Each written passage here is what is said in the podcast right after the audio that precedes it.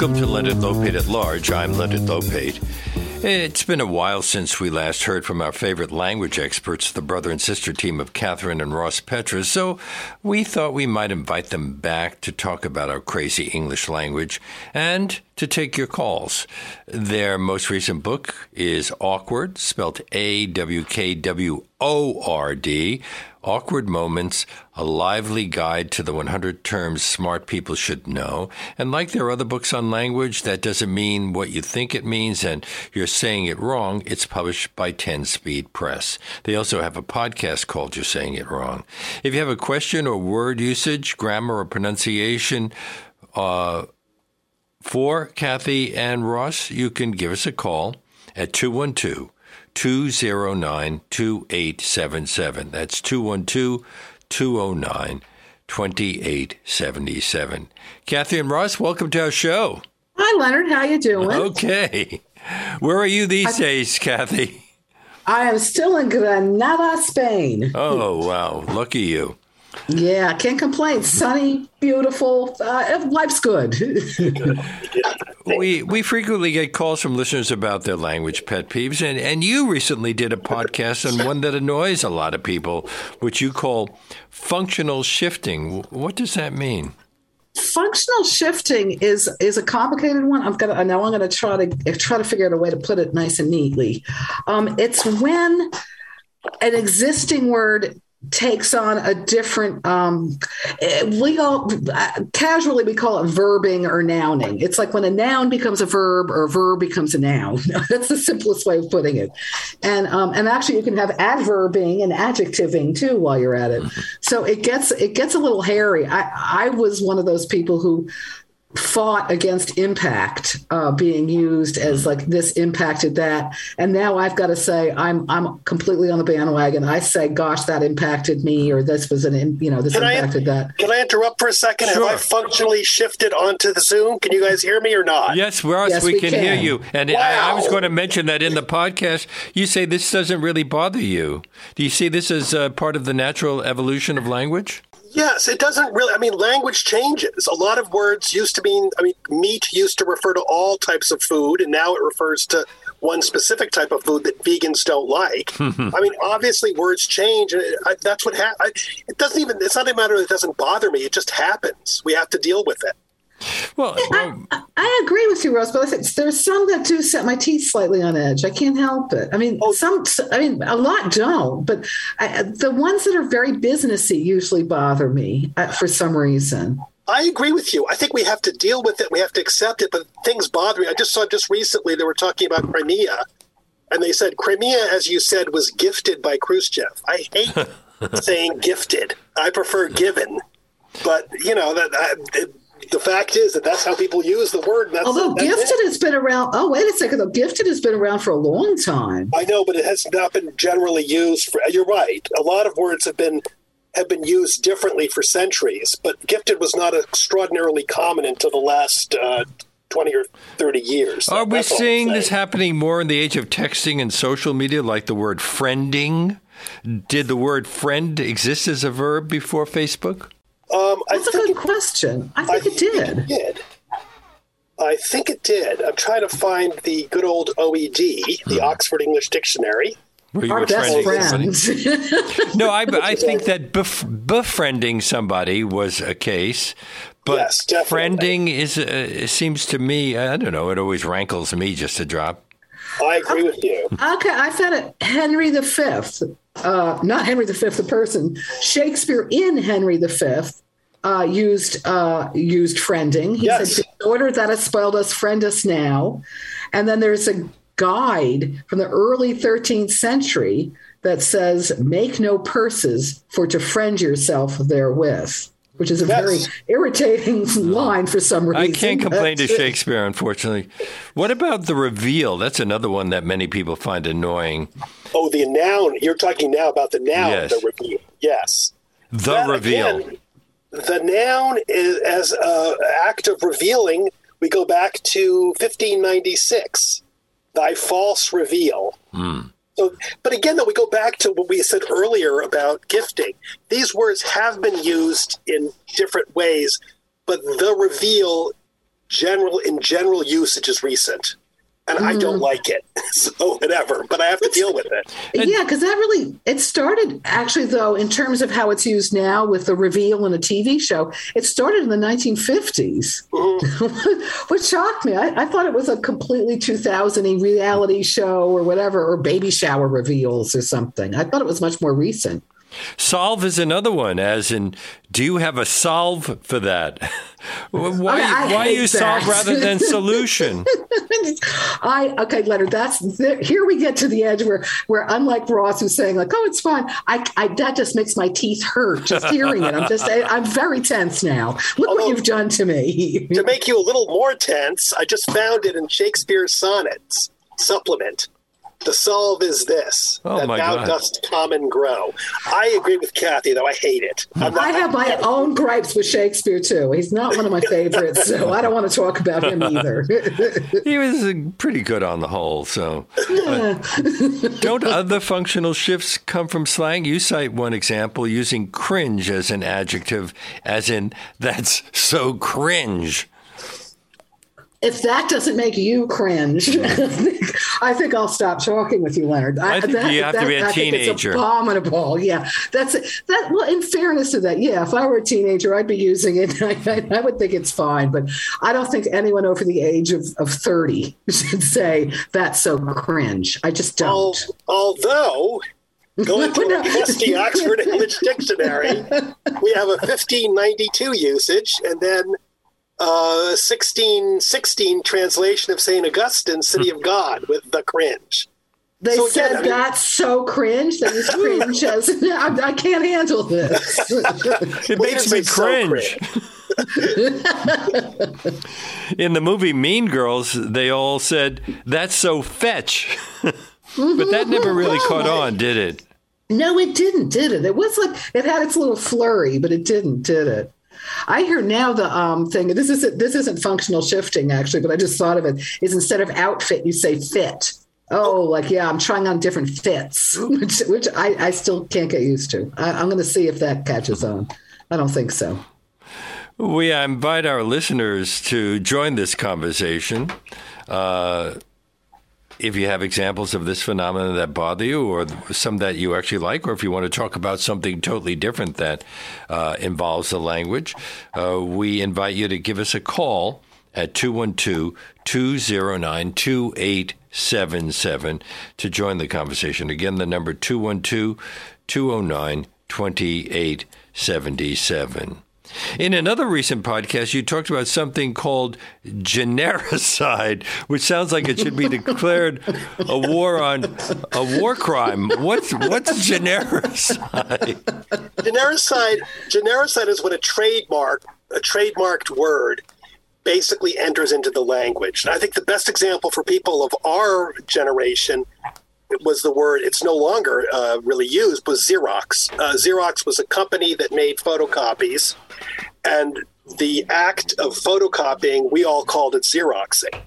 And we've talked about this before. I still use the word Xeroxing, and I get blank looks at people at the library who have no idea what I'm talking like, what are you asking about, old man? Right? Yeah, but but but the words clear Kleenex for tissue, for example, or thermos for insulated flask. Well, I can't imagine ever saying, um, "Hand me the insulated flask." On the other hand, thermos was a, a brand name, wasn't it? Yeah, Indeed. exactly. Well, the closest thing I was just going to say when Ross said the Xeroxing right now is photoshopping because photoshopping is indeed uh, a trademark and it's still a trademark. And Adobe is fighting hard to prevent Photoshop and to become genericized, including shopping alone.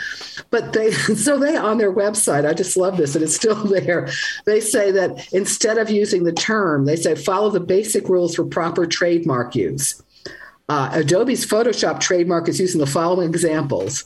Correct. The image was enhanced using Adobe's Photoshop software. Okay. Incorrect. The image was photoshopped. I, I don't think anyone's going to say, yes, I just enhanced the image using Adobe Photoshop software. I would think that they would have been pleased. I'm I'm assuming that the Zoom people are pleased. Not really, though, because what's going to happen, though, is that other people then are going to be competing with them and saying Photoshop, and then the brand is going to be basically dissipated. Mm-hmm. So I can see where they'd want to keep it. On that level, though, what really flipped us out was bubble wrap. Bubble wrap is a trademark term. Can you believe that? Yeah, wow. I, I I was surprised when I heard that the word heroin was. Yes. I, I, I No, that was a shocker. Can you explain how that happened?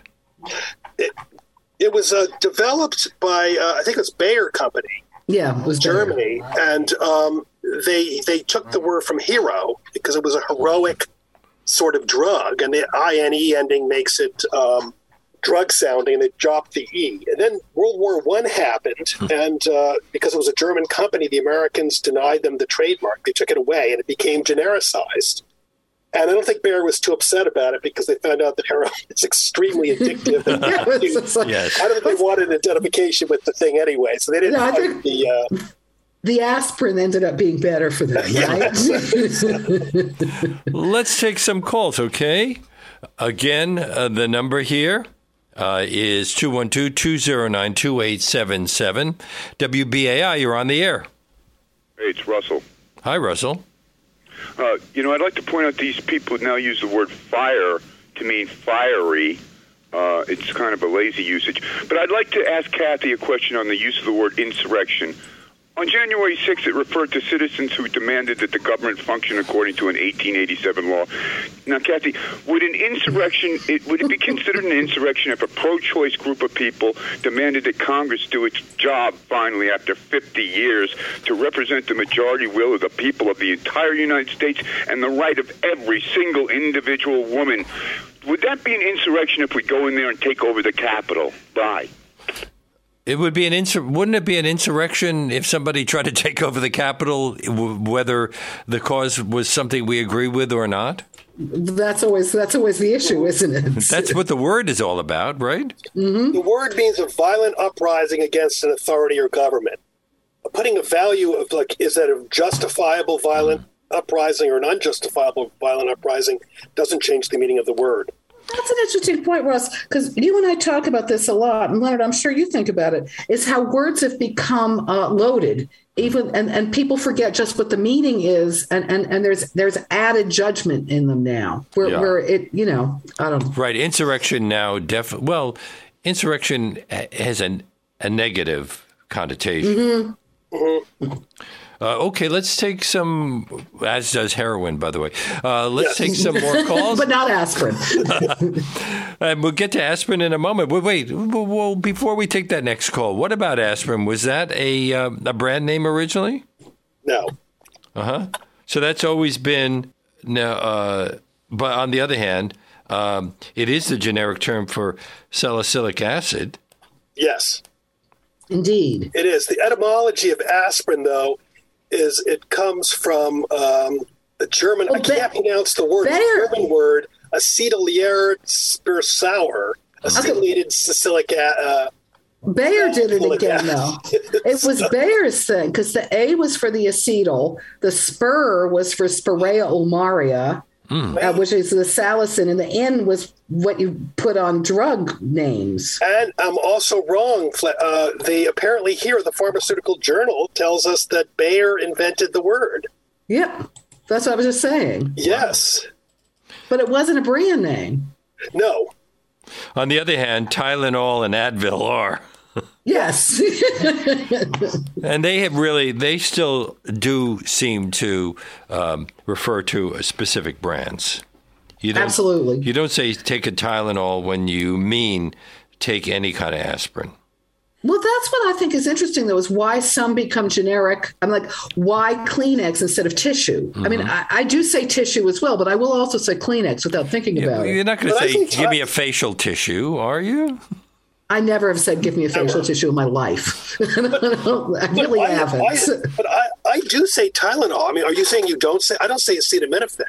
I say I need a Tylenol. My back hurts. Yeah, but Oh, you're talking about a specific specific brand. You're not talking about any acetic. No. Yeah.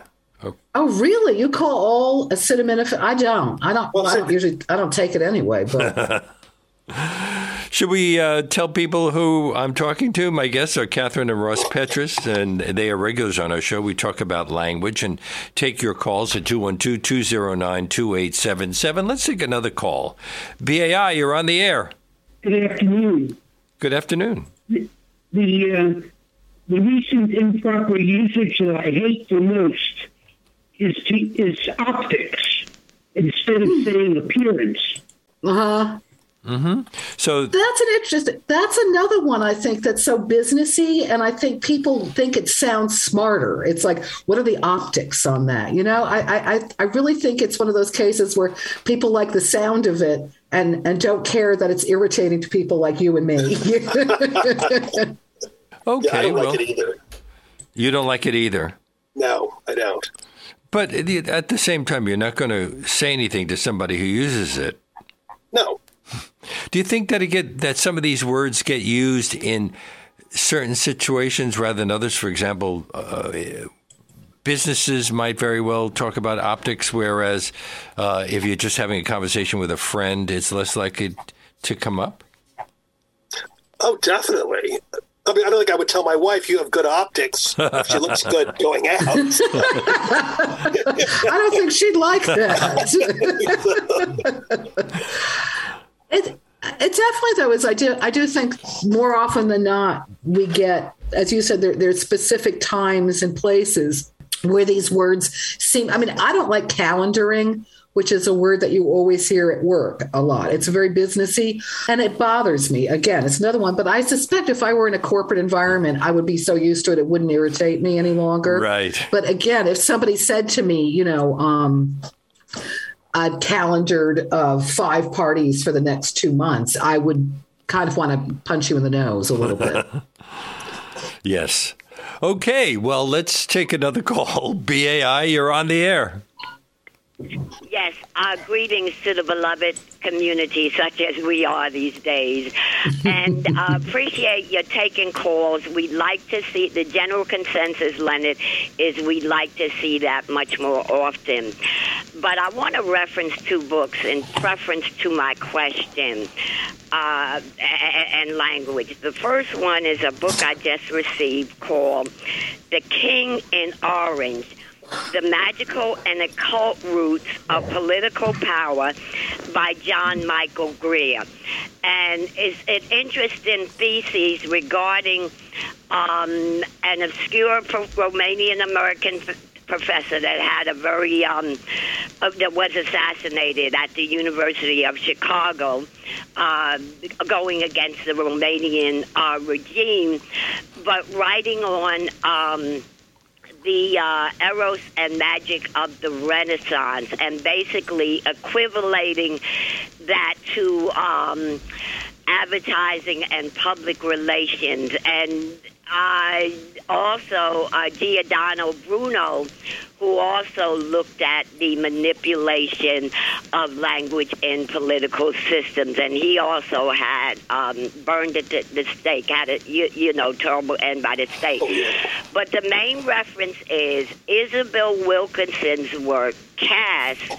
This, I think the subtitle is "The Symptoms of Our Discontent." So the question is, is we we basically live in a caste system that we don't acknowledge, where we deal with categories of white and black and people of color that biologically and scientifically don't exist. So the question is, do you see or, or can you wrap your mind around the larger aspect of we do we ever get to the point and the king of orange is referring to of course donald trump who has his people looking forward to a civil war and hmm. basically banning black books, black people, black history, et cetera, et cetera. And if you get my question, and hopefully we'll look at the King in Orange and how uh, Donald Trump won the election in the first place and how that was able to be pulled off.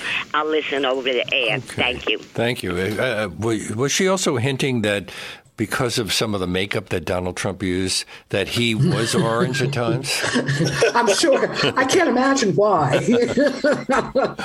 That's interesting, though. Speaking, though, actually, of, of, of black, Ross and I were talking about this recently the different registers of language and the fact that we used to have um, you know what is correct grammar and then you have there there there are so many other englishes alive right now I- including just in the united states alone and we have to like accept the fact that not every there there's fluidity in the language again we go back to that notion of fluidity Since English is the most spoken language around the world, uh, I'm assuming that uh, people uh, change it in different parts of the world. Uh, d- does that ever come back to the United States or back to Sometimes it England? does. Sometimes it does. Sometimes it doesn't. I mean, language it curls around and it, it comes in and out. We were talking a couple of months ago, I think, about Indian from India English. oh this is one of ross's favorite words too But now If we talked, I think we've. I'm not sure we've mentioned it here, but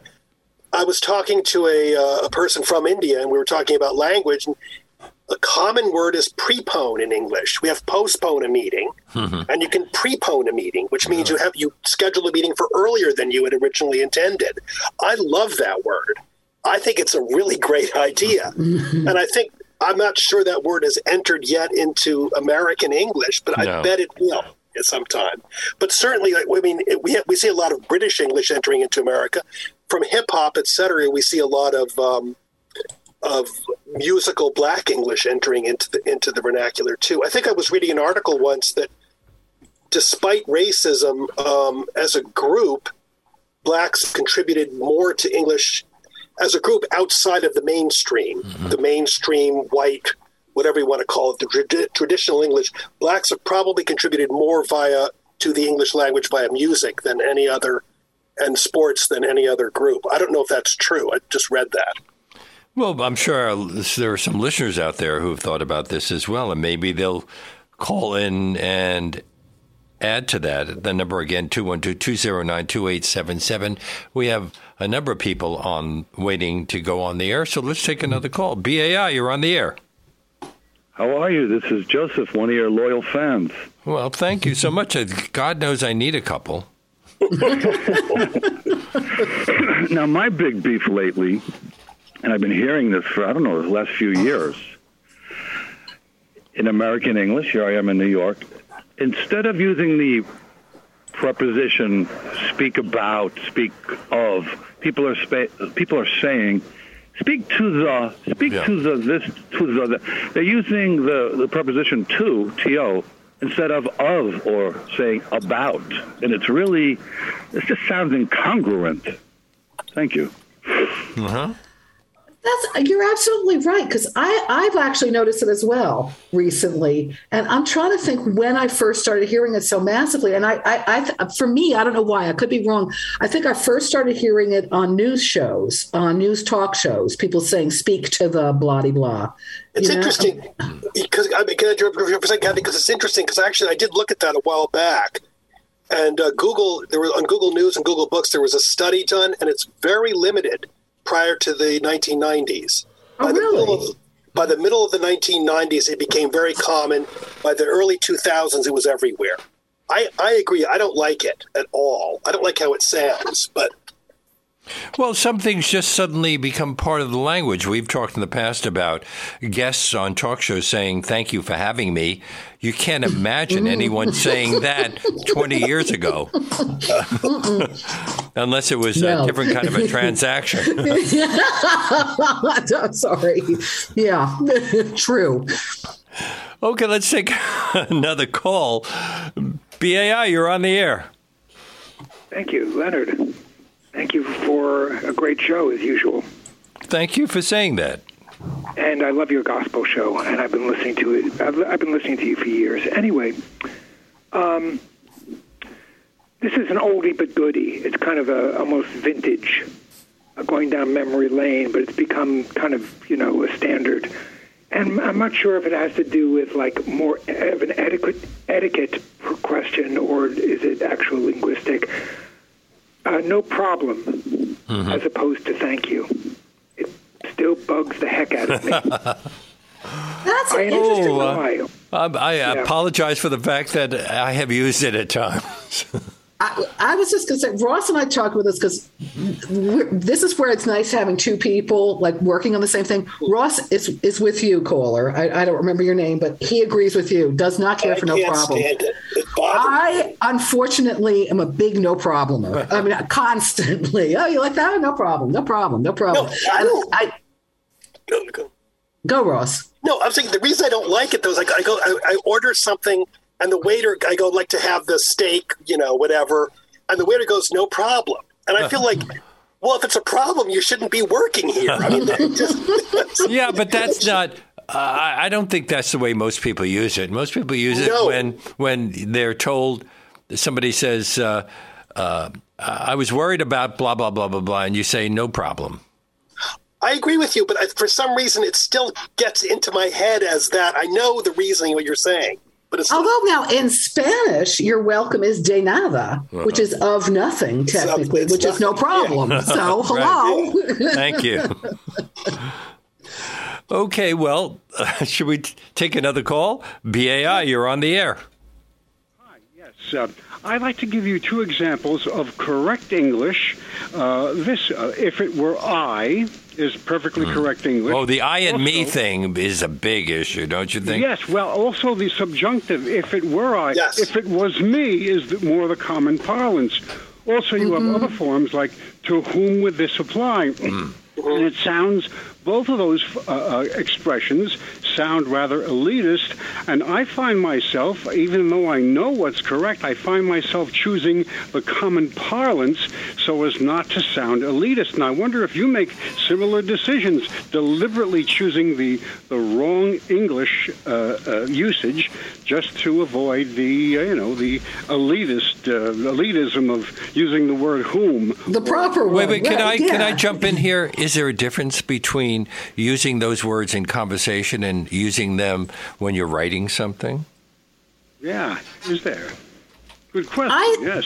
I think so. I, I, I think that again we go back to like the, the time and place. I, I, I- I think that dialogue, conversation is it tends tend to be a lot more relaxed.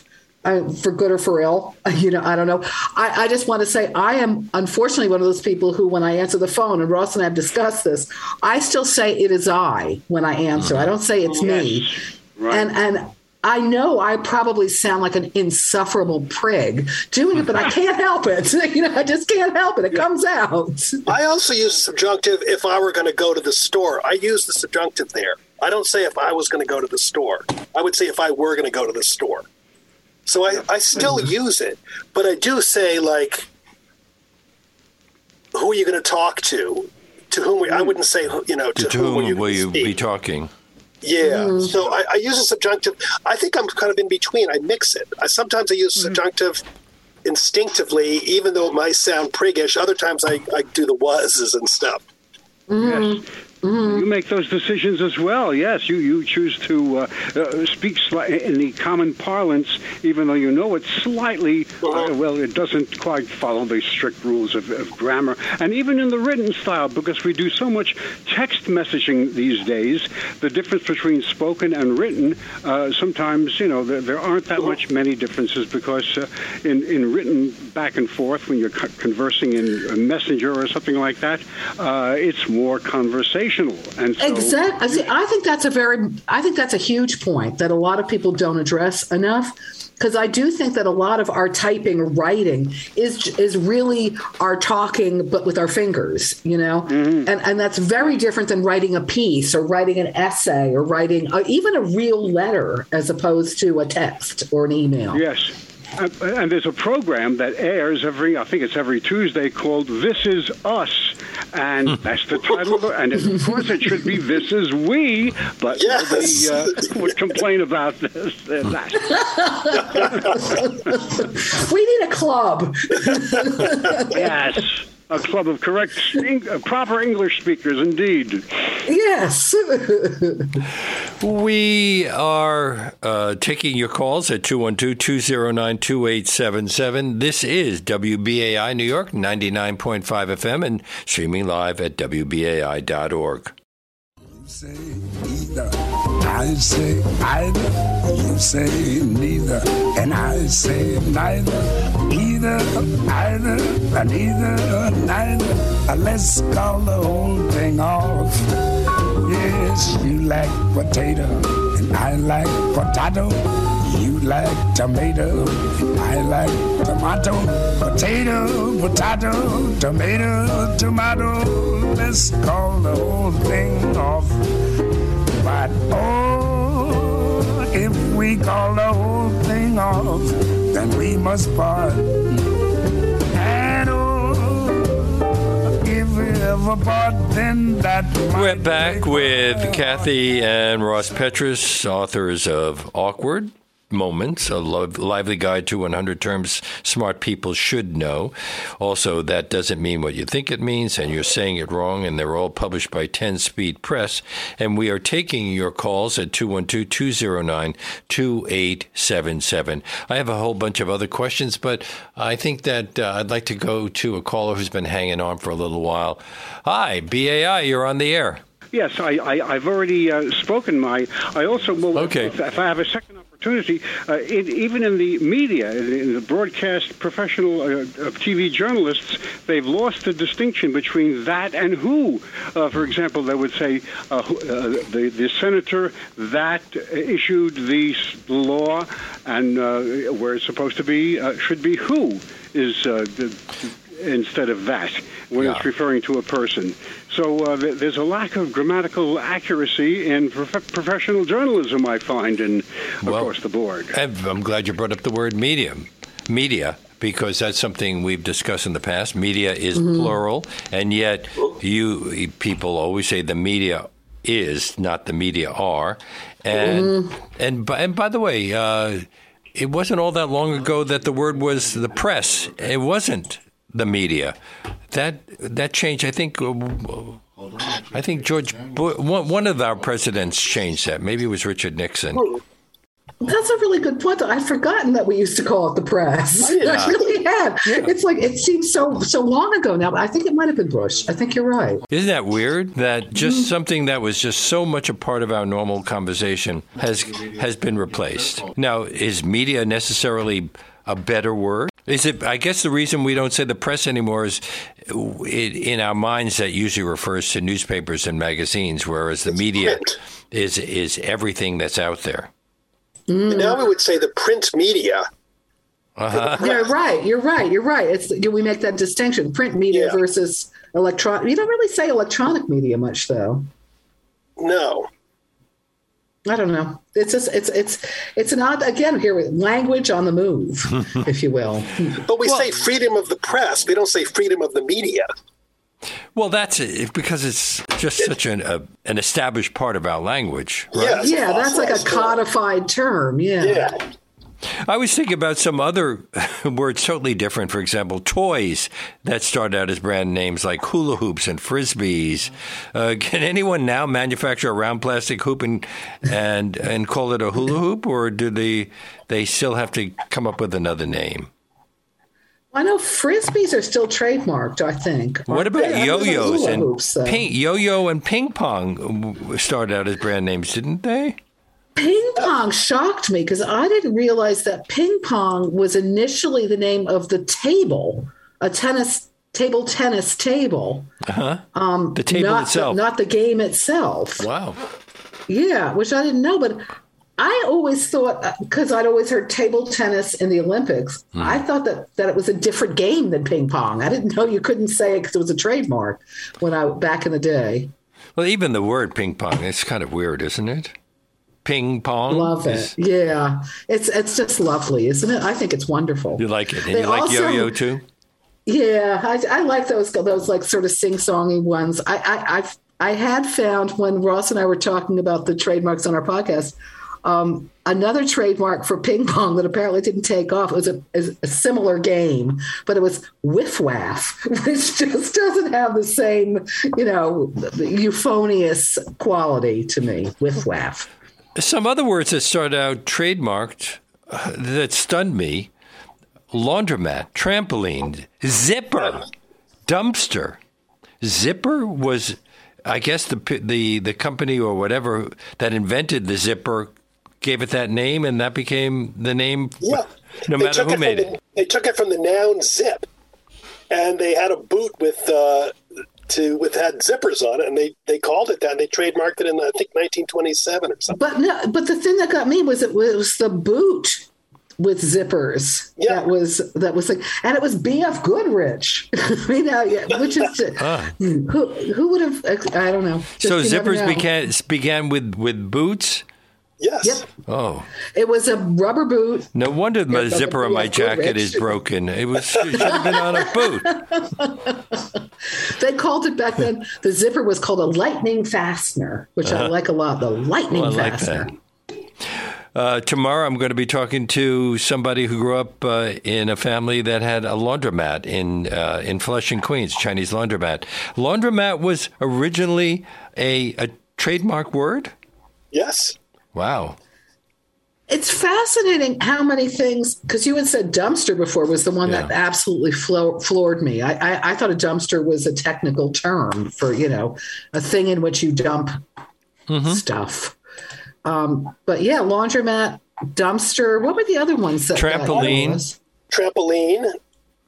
Yes, trampoline, which was comes from the Spanish, Kathy, trampoline, springboard, and and basically it, it became a uh, That's a word I've never used here. Well, here, here's another one. Teflon. Is there another word uh, to to describe uh, non-stick substances?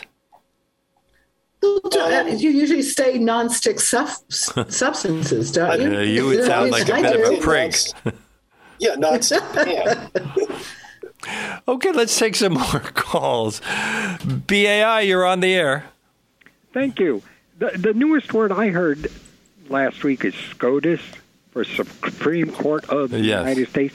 And You think that's new? of Pod- huh? That's new. That's I think first POTUS and heard that SCOTUS have been around a while, haven't they? Well, I don't. I don't mm. like and POTUS. I know that's been around a long time, but it always sounds like a disease to me. POTUS. Well, and, and there's a the way good reason to it- think of them as diseases for looking In at many current history. It was. you know, I- actually, I made a joke out of it because I said, so if a president dies in office, or if he resigns, or if he's impeached, that would be POTUS interruptus. Ooh, I like that. You know, oh, I'm I like got, I'm stealing that one, man. That's you know, I, I beautiful. tell you, this is this is a funny thing. When call me if you got my answering machine, it says, "Hello, you've reached the voicemail of Peter Seymour. I can't get to the phone right now, but please leave your message forthwith." you know, you know, because I because I, I it's my way of who's who's going to think after the tone, you know, because I was being really bland up to the point. But what's funny is that when I get a message, like if someone is laughing, I know they listen to the whole thing. You know, sometimes they say, "Hi, hi, Mister Forthwith," you, know, you know. But afterwards, I'm gonna I'm gonna change it to post haste. So let me ask you that question because that's a curious word, post haste. Do you know what that means? You know, I was just looking into it. Post, please leave your message. Post haste. It, uh, look, please look into it. It's a fascinating It, history. it means immediately, doesn't it? But why would extreme? you yeah, wouldn't say immediately? speed. but the history of it, it, it I think it's like if you were if your property was like seized by a court or something, you'd get a post hmm. on your door saying you have to evac- evacuate the premises right away. So we would get a post haste, meaning you got to, you know, the, the sheriff or whatever hmm. would say you have to exit the property. So you got to post haste. You don't want to get that on your door. It's funny those little words because I, as Ross can tell, and Ross does now too. I love the word anon. I will answer you mm-hmm. anon, and I don't remember when we started doing it because Ross and I always do that in the email. So I'll get back to you anon, and, and and it's funny how there's certain words that you just like really get they just attract you for whatever reason, and then you just can't stop Yeah. using them. They're mm-hmm. attractive. I'm go- I'm going back to when the language is changing so much. My my criteria is going to be like, I'm only going to be use words that have appeared in Shakespeare. I'm not going to use any. words. You have a big choice then too. Okay, now let's talk about that criteria, criteria and criterion. Yes, we use criteria now to be the singular as well. Yes. You're right. definitely. Actually, just curiously, though, we were talking about POTUS. What do you call the first lady? Do you do, do you guys know that one or not? Yeah, Yeah, Flotus. Flotus. Flotus. Yeah, I always loved Flotus. I just love. Flotus always reminds me of the old ivory soap ads. Remember them? he floats. I know. Ninety nine point nine percent was it pure? Pure. Yeah, that- that- Yeah. yeah. Thank you so much for your call. Let's go to another call. BAI, you're on the air. Hello. Hi, is that me? It's you. Oh, it's me. Uh, I apologize that I'm neither as funny nor as knowledgeable as the last caller. But That's why you didn't my say, pet- is it, is it I? my pet peeve is for prete- uh, when pretentious people use I instead of me. Mm, mm. I so agree with you. I, I think we all agree with you. Do you mean incorrectly or correctly? Incorrectly. Excuse me? Do you mean incorrectly using I or correctly using I? Incorrectly using I instead of me. Like when, when people will say between you and I or something like that. I Yeah, agree. right. Now, we agree great. with they, you. they do it more frequently than that. More frequently. It's not just just that. Um, I actually think you're absolutely right because I, I think that it's gotten to the point because people got so worried about saying me when it should have been I that they now assume I is the is the default pronoun and you just plug that I in no matter what and I'm I'm so, I'm so agreeing with you. It, So it is it ju- drives me insane. So is it just in the eye of the beholder? or the behearer. Sorry. The hearer. I was going to say there's Hear going to be the the screaming meanies. Thank you so much for your call. Uh, my guests are Kathy and Ross Petras, and uh, they are regular contributors to our show. We talk about language when they're here, and we take your calls at 212 209 2877. Let's go to another call. BAI, you're on the air. Hello. Hi. Am I there? You are there. Hi. This is Rose. I want to ask your guests uh, how they feel about Governor DeSantis, who's worried about critical race theory, is worried that children are going to feel guilt about what happened in the past. Well, is that is, Is that, that a really a language, language question or is that a psychology question? well, a little of each. I mean, the guy is, uh, y- y- you know, he's he's in the paranormal realm, don't you think? I think I, I, I can't ar- I, no argument there. Yeah, I mean, come on, uh, you, you know, you, you can't be guilty about what you didn't do. But this is his, this is a- part of his speech. It's quite fascinating. But then, hey, that's Florida, you know. It's it's oh yeah, that's Florida. Um, I think that we go back to what I was saying before. I think that we're we're in a very strange time where language is concerned, and and language is being weaponized, or or or there are judgments attached to language now that that really don't belong. And for whatever reason, I can think of many reasons, but I mean, it, it, and you're seeing more and more of that being promulgated. And um, I think it's a very strange time where Mm. language is concerned, frankly. Oh, I think that when they write the histories of the world in the future, the early 21st century is going to be dealt with as one of the the uh, turning points. Uh, thank you Mhm. so much for your calls. She she used the word paranoid. I've always wondered where that word came from. And a listener wrote in to ask about the word phlegmatic.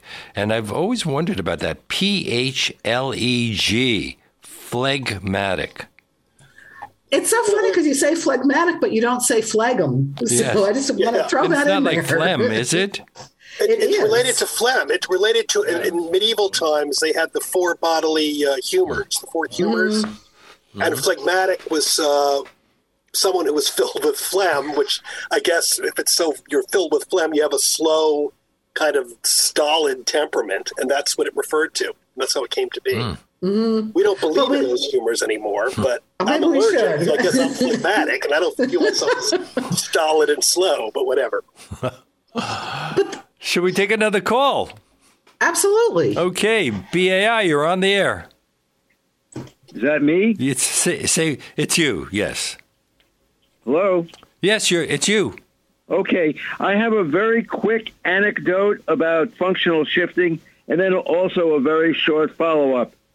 At Columbia University, the um, computer scientist Ken Iverson gave a talk, and from the floor, somebody asked a question about when you input stuff to the computer, when you output stuff from the computer, and Iverson said, "Those are not verbs." And the person on the floor said, "Well, but in English you can table a motion, or you can chair a meeting, or you can book passage." And Iverson said, I get it. In English, you can verb any word, which I, I thought was pretty that. good. Yep. And and I have a very very quick follow on. Uh, I told the same anecdote when Leonard was on another show with Patricia T. O'Connor. And secondly, and much more importantly for your two guests, I'd like to hear some discussion about all of the new pronouns which are used by the gender fluid and the LGBT community. Thank you. Okay. Thank you. Who, who's going to pick this up? Well, we can both do it. Uh, first of all, English has had the gender idea is for um, he, she to use they. Is that I think that's what we're basically talking about. Yeah. They. The only thing is, to be fair to English, we used to have a singular you, which was thee, thou, etc., and that singular became uh, a plural.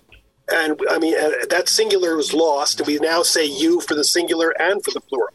You used to only be plural, or basically plural. And now we have you as meaning, we don't say thy or thou or, you know, how art thou? We say, how are you? Which in 1300 would have been construed as having, how, how are you all?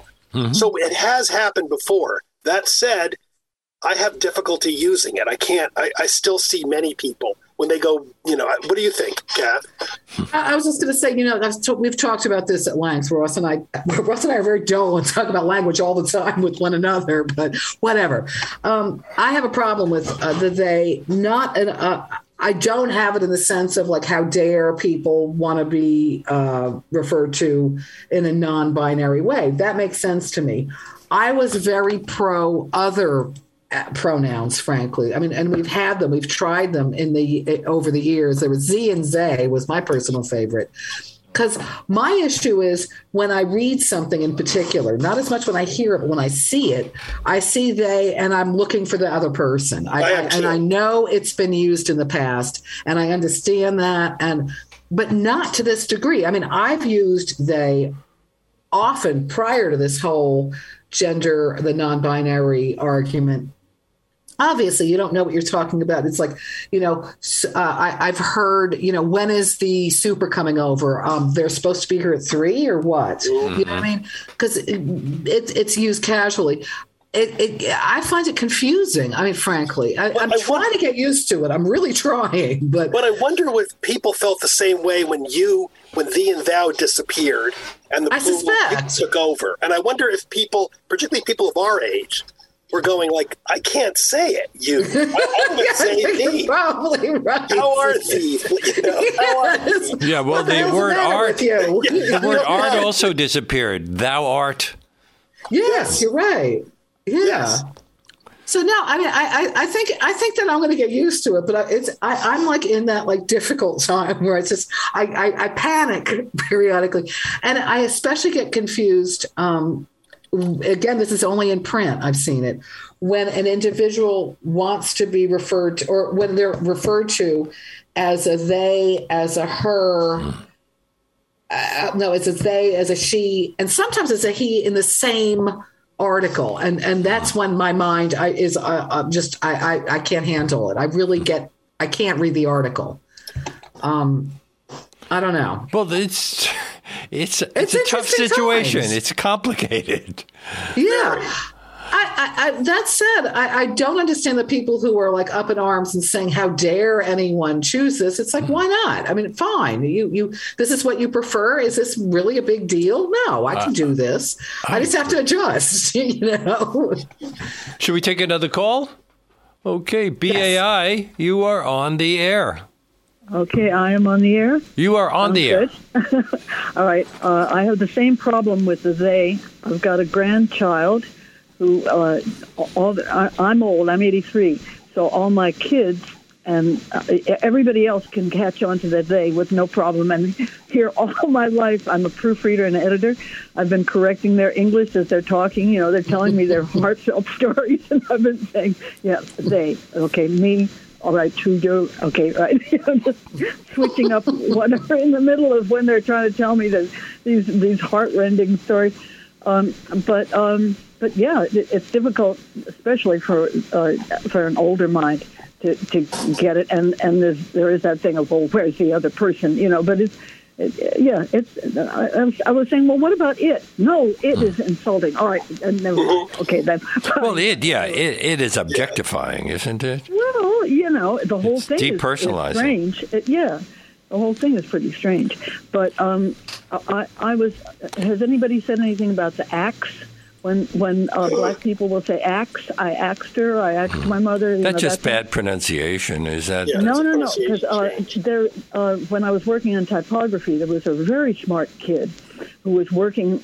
You know, when I say kid, he would actually was r- like right out of high school, um, and uh, he said, "Well, axe." I said, "Listen, you keep on saying axe, you're never going to get a better job. You know, they're going to say, "Oh, this is a bright kid, but he's always going to be." Pulling the proofs or whatever, you know, if you want to get up to the next level, you've got to say ask. And he says, "Well, where's the K? How you know?"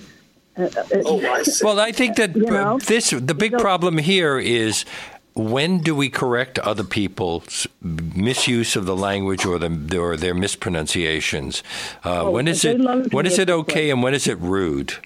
You know, no, they uh, they loved me at this place, and in fact, I, I said, all right, so if I if you say I asked you, he said, well, uh, where's the case? I said, okay, so let's just say let's draw an eye, uh, you know, a, a, an eye in your head, and you know, an ocular eye, and then ask like a like something that would look like a person's behind, you know, sort of like a, a three on, on the side. Caller, And then alas, Q. there's another word that I love. Alas, alas, we have run out of time. So I'm going to have to say thank you for your call, and my great thanks to my guests, Kathryn and Ross Petras, regulars on the show. I'm looking forward to your next visit. We've had so much fun today. Their most recent book is Awkword Moments: A Lively Guide to the Hundred Terms Smart People Should Know. They've also written that doesn't mean what you think it means, and also, You're Saying It Wrong, all three published by 10 Speed Press. And they have a podcast called You're Saying It Wrong. You should check that out. Thank you so much for being on our show again. Well, thank you so Thanks much for lot. having us here again. I put that here in there, okay? and now let's use some English. Thy show doth surpass all shows. And that that brings us to the end of today's show. Special thanks to segment producer Barbara Kahn for preparing today's discussion. If you're just discovering this program and would like to hear more of our one hour deep dive interviews, you can access all of our nearly 700 past shows streaming on demand at WBAI.org. Our podcast, which has surpassed 1 million plays, is available on iTunes, the Apple channel, and everywhere else you get your podcasts. And if you'd like to write to me, my email address is leonardlopate at WBAI.org. Before I sign off today, I need to ask you to consider supporting WBAI to keep the show coming to you weekdays from 1 to 2 p.m. We're asking all of our listeners who have the means to do so to make a contribution at whatever level they're comfortable with by going online to give to WBAI.org. That's give and then the number 2, WBAI.org, or by calling 212 209 2950. That's 212 209 2950. Please do it right now. We need your help to continue bringing you this unique, in depth content and to pay for our broadcast hour, among other things. Whether you make a one time contribution, become a sustaining member, what we call a BAI buddy, the important thing is that you step up and show your support for Leonard Lopate at Large and the station that brings it to you weekdays from 1 to 2 p.m. So please make that call now 212 209 2950. Go online to give2wbai.org because BAI relies 100% on listener donations. We don't take ads or foundation grants, which allows us to be completely free speech radio. Um, and we're the only station in the New York Dial that is 100% listener sponsored. So it's tax deductible. Please make that call. And we hope that you can join us again tomorrow when Alvin Eng will discuss his new book, Our Laundry, Our Town. We'll see you then.